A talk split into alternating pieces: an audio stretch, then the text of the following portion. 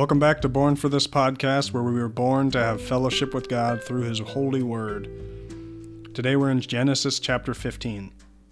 Lord, thank you for your word. Thank you for molding us and shaping us according to your word. We give you glory and honor through it. We thank you that our daily lives would reflect the grace that Jesus Christ has poured out on us. Genesis 15 After these things, the word of the Lord came unto Abram in a vision, saying, Fear not, Abram, I am thy shield and thy exceedingly great reward. Oh Lord, thank you that you are our exceedingly great reward. Nothing in all the earth can compare to you. Nothing in all the earth can compare to the grace that you pour out, the love that you've poured out, the mercy that you've shown us, to your infinite power in which you raised Jesus Christ from the dead. Thank you so much for living in us, and thank you for giving us such a fear of you that we would understand and respect the fact that you are our exceedingly great reward. We want you. We don't want money. We don't want fame or whatever. We want to know Jesus Christ and to fellowship, to know the fellowship of your sufferings and the power of your resurrection. Verse 2 And Abram said, Lord God, what wilt thou give me, seeing I go childless? And the steward of my house is this Eliezer of Damascus. And Abram said, Behold, to me thou hast given no seed, and lo, one born in my house is mine heir. And behold, the word of the Lord came to him, saying, This shall not be thine heir, but he that shall come forth out of thine own bowels shall be thine heir. And he brought him forth abroad, and said, Look now toward heaven, and tell the stars, if you shall if thou be able to number them.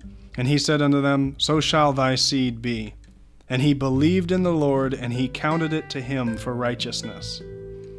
And he said to him, I am the Lord that brought thee out of the Ur of the Chaldees to give thee this land to inherit it. And he said, Lord God, whereby shall I know that I shall inherit it? And he said unto him, Take me an heifer of three years old, and, and a she goat of three years old, and a ram of three years old, and a turtle dove, and a young pigeon. And he took unto him all these, and divided them in the midst, and laid each piece one against the other, but the birds divided he not. And when the fowls came down upon the carcasses, Abram drove them away. And when the sun was going down, a deep sleep fell upon Abram, and lo, an horror of great darkness fell upon him.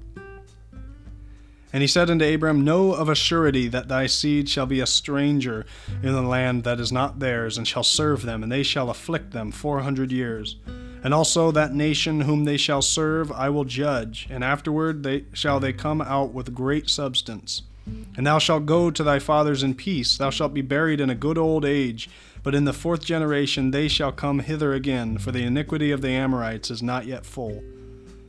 And it came to pass that when the sun went down and it was dark, behold, a smoking furnace and a burning lamp that passed between those pieces. In the same day the Lord made a covenant with Abram, saying, saying, Unto thy seed have I given this land, from the river of Egypt unto the great river, the river Euphrates.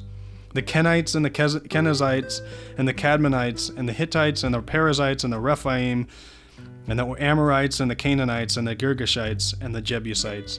Wow, Lord, thank you so much that you wanted us to be so, you wanted Abram and his um, promised seed to be so sure that you would carry out your word that you made a covenant. You swore by no one great. You couldn't swear by anyone greater, but you swore by yourself.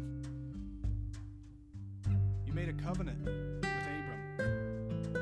And I thank you so much for the covenant that you've made through a promise. Thank you so much that you would such an awesome covenant with us.